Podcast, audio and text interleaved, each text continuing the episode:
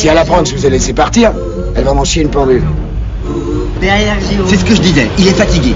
Il parle tout seul, il sait plus où il en est, normal. Il aurait jamais dû se marier avec Fanfan. Il aurait mieux fait de rester avec Irène Sicora. Spinelli, Bianco, Bianco, Paradelo, interception, Kowalski, Kowalski, Moro, Moro, Bianco dans les 18 mètres.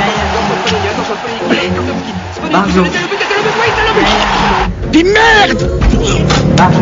le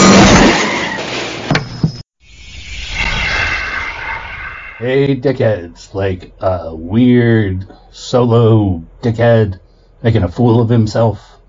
I am here to bring you some ba ba bajo ba ba bajo bea agio. Yeah, that that kind of. And I'm gonna do it. I mean, I'm fucking, I'm here for it. I'm here for it.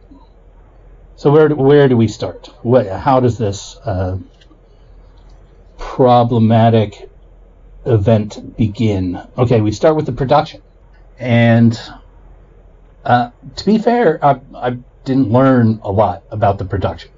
Uh, apparently, it was it was low budget, but starred a bunch of people that were up and comers, and a director that was actually up and coming until I guess this movie just like fizzled his career.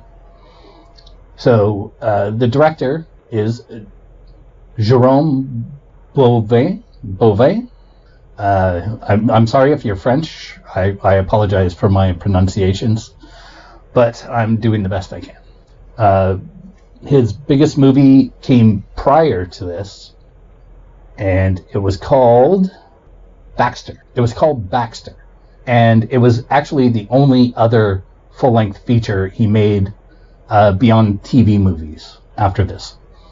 Uh, after after he made these movies, he made Baxter, and then he made uh, Confession d'un Barjo. Uh, after he made Baxter and Confession d'un Barjo, uh, he went on to do TV movies and uh, episodes of shows. Basically, became a a journeyman director. The actors, on the other hand, the the main three actors are some of the most prolific actors I've seen outside of voice work. I mean, so we look at the character of Charles in the book Charlie, but here he's called Charles Richard Borenchor, Borenchar, Borencher. That's the best I can do. Uh, he he was in a ton of movies and is still uh, an actor. The the woman who played Fen Fen, Anne Brochet, is also a, a very popular actress and was just in the recent indie American movie Show Me What You Got, which is about millennials and and their sexual proclivities and and how they're dealing with growing older in the modern environment. Which brings me to the the star of the show. Maybe not the brightest point of the book, but the brightest point of the movie is Hippolyte Girardot, uh, who is highly prolific in, in French film. And he's the one who played uh, Barjo in the film, which you will know as Jack Isidore in the book. And if I didn't mention it, Fan Fan is, of course, Faye in, in the book. Uh, I mean, I, I would go on, but these these are not like uh, nobodies. This movie didn't come from nowhere. Other than that, the the, the production, uh, as far as I could research, it was it, it, I didn't get much. It's obviously not the most popular film, and it is almost 30 years old. So it was a little difficult to to find, to find information on a on an obscure French film from 1990. What is this? 1992. So that's I guess what I have for production. I'm sure David would have tons more stuff, and Anthony would be telling him how boring the shit he said was. But I'm I'm gonna keep this section short and move on to what I think is the most important part of this version of our podcast, which is the comparison. How did the movie stack up to the book? And in this case, I, I hate to say it, but it, it did a great job. Not the best job possible. And, and it certainly had room for improvement. But it basically told the story of the book very well. The best parts were the scenes that were verbatim from the book. And it it told even the harshest well, maybe not the, I mean the obviously the the beating part, the tampon part, and the uh, and the killing of the animals and, and the death of Charlie Charles was the, the, those are the hardest scenes as far as I'm concerned. And they did both of those scenes.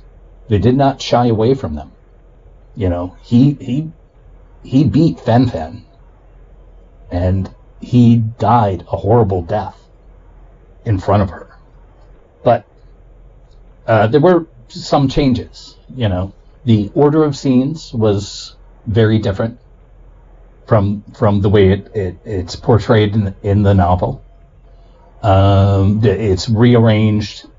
You know, the the some of the more the finer points are are changed to fit more of a, a movie environment. That the house doesn't. The house is fine. It's not the nightmare house it's portrayed as in, in the book the the badminton scene is much better, I think, in the movie than the book because you you see this evil behind Fen Fen, behind Faye, and it's it's insidious. It's seriously insidious. She knows he is on the verge of death, and she insists that they keep playing. And it's in the book, but when you see it on screen, you're like, oh my god, that is horrifying. Uh, and and the fact that Barjo, the fact that Jack is watching it the whole time. He's on his lawn, uh, riding lawnmower, and when I was watching it, I was afraid he was going to run over one of the animals because he's not paying attention. He's watching them, and animals are constantly scurrying away from the lawnmower, which adds an extra layer of uh, of tension. At least it did to me that he might run over one of these animals. But uh, he's he's he's just hawking, you know, watching Fen Fen and Charles play this badminton death game, and of course it ends in in Charlie having his heart attack, ending up at the hospital, uh, which leads I think, to one of the the dimmer spots of the movie, which is the fact that Nat doesn't really play a big part, and neither does Gwen in the movie. I, I mean, they. Uh, uh, let, let me check here. I think uh, so. Gwen is still called Gwen in the movie, but Nat is called Michelle. But his he he's there, he's present, but you don't see much of his struggle. You don't see how he's trying to fulfill the role of Charles while still maintaining his individuality. I mean, he, he basically just sort of rolls over, and it's it's it's a very different thing. I mean, first of all, uh, Faye and Jack are completely different characters in the movie. Even even Charlie is different in the movie. Uh, they're they're much lighter. They're they're not as intense, uh, scary, bad people. They seem to be trying to do their best. You know, as much as Faye wants to be a socialite star of the story, and as much as Jack wants to be uh, behind the scenes. And as much as Charlie wants to be the the boss in charge, you know, they they don't portray those roles as well in the movie because Faye, and maybe this is a, a fault of writing versus uh, versus storytelling in, in in print, is that you you can't you, you can't portray the the uh, charisma and the, the power of someone as through the the visual medium as you can through words. Words are just better at portraying people as as superstars, as people that that draw other people to them, you know, despite the the other person's will. So I don't think it's fault of the movie, but I think they could have done a couple of things differently to make her less human and more of a of a caricature. And I know that sounds bad, but I think that character wanted to be a caricature, wanted to be sort of like this high and mighty, I'm above humanity kind of character. Yet uh, she she is portrayed way too humanly by Anne. Also, Jack, while while we get the fact that he is somewhere on the spectrum, obviously, like I said in the uh, in the episode, it's obvious he's somewhere on the spectrum, somewhere not not truly in a healthy place, but not far enough gone that he can't function. He's too charismatic. I mean the the the way he's portrayed is too likable because he, he he does all the things. He says all the words, you know, that would make him unlikable from the book, but there's there's just too much charisma. He is not supposed to be that charismatic. He is supposed to be off-putting as a character, and and it's you know obvious that that that was not uh, taken seriously in the movie, and it makes sense. Like, how can you have a lead character that's so off-putting you don't want to see him on screen? But that's exactly what PKD wanted was characters that were off-putting. You know, he wanted people that were disgusting and like you wouldn't like them because they made bad decisions. That's what he wanted from his characters. And it's it's obviously hard for any filmmaker to make that happen. Um, so as as the story progresses, we do get the uh, alien group. We get Charlie going to the hospital.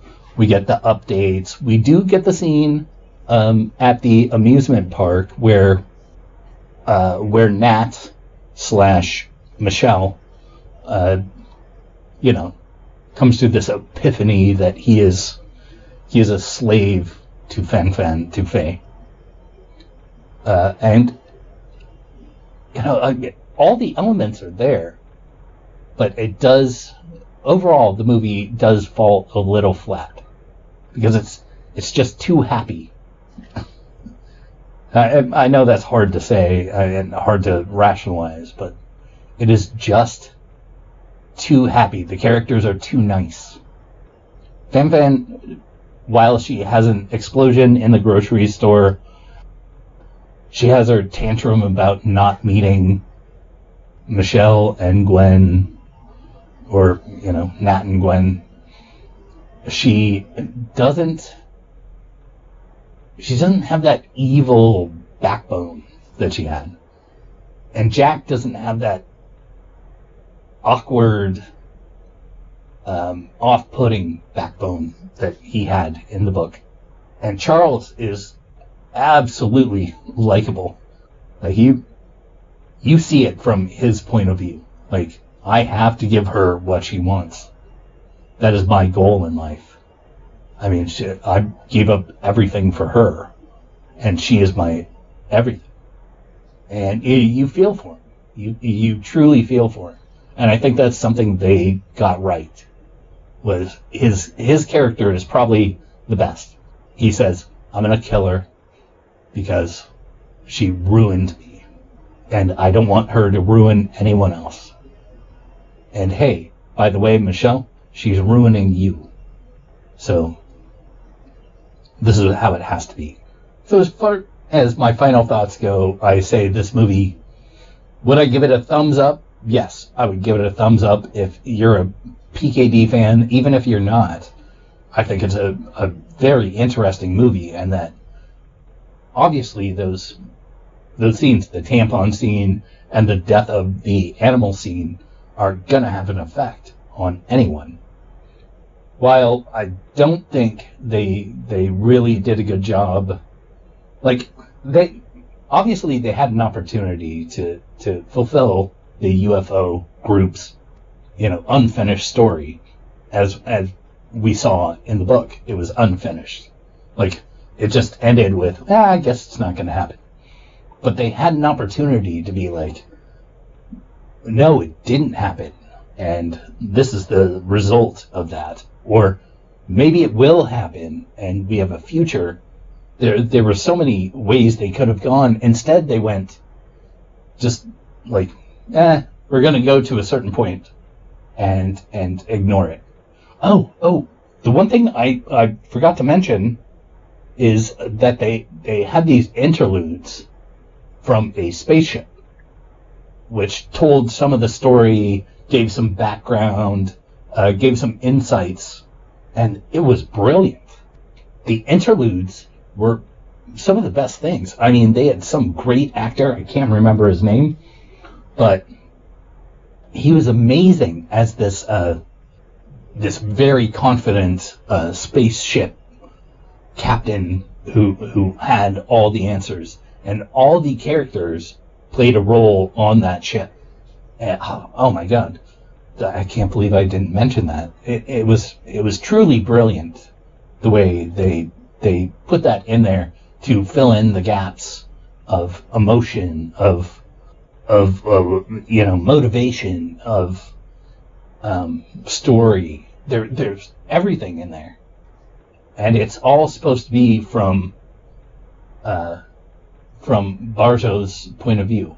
And if I haven't mentioned it, Barjo actually means crazy, which it's not a direct translation. It's not an exact translation from the French, but um, I, I like the idea uh, that they they translated crap artist as crazy, which I don't know made sense to me. Um, so overall, yeah, they they did a great job with this. They had they had five more minutes to to bring it to 90 minutes. I think they could have used that extra five to do something, they could have used an extra 15 to make it brilliant, I think. Um, but I think they were unwilling to sway away from the, the written text. Uh, and I think many people will, will appreciate that, that they weren't willing to, like, inject their own opinions or, or fix things as I often say, fix things that are wrong with the with the book as it's written.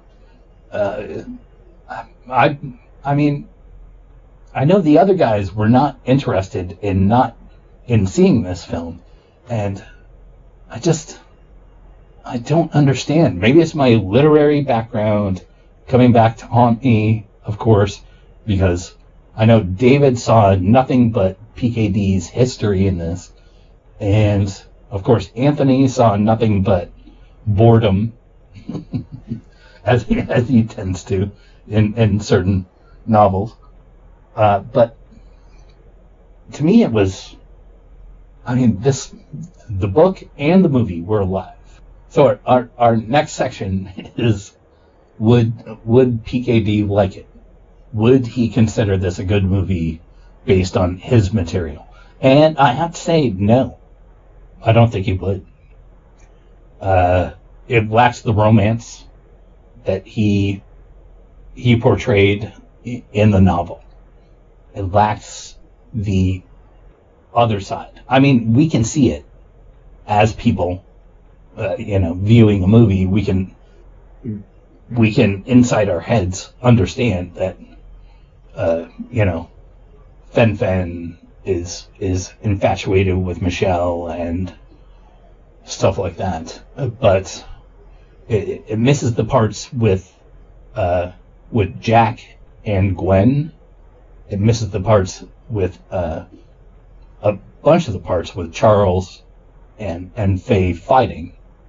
Um, but it, but you don't you don't get the sense of passion, which is weird for a French film, right?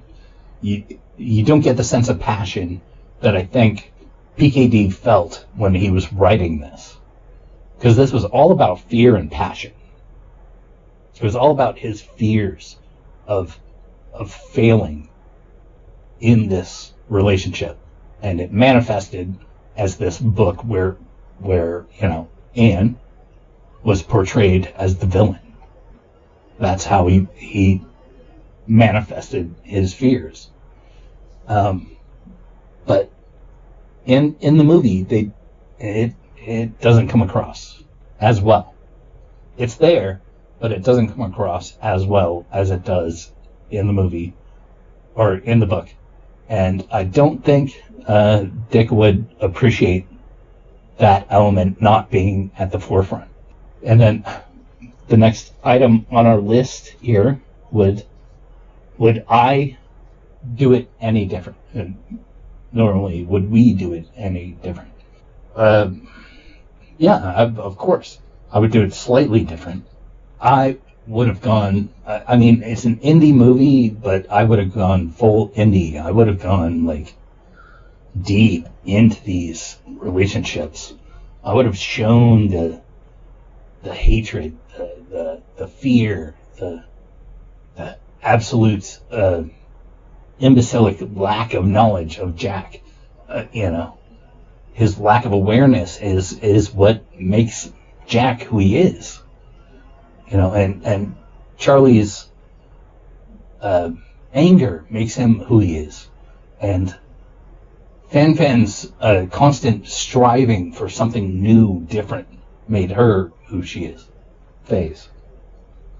And Nat slash Michelle should have been, uh, you know, uh, much more a part of the story. So yeah, it could be done better, but like it's it's done pretty well.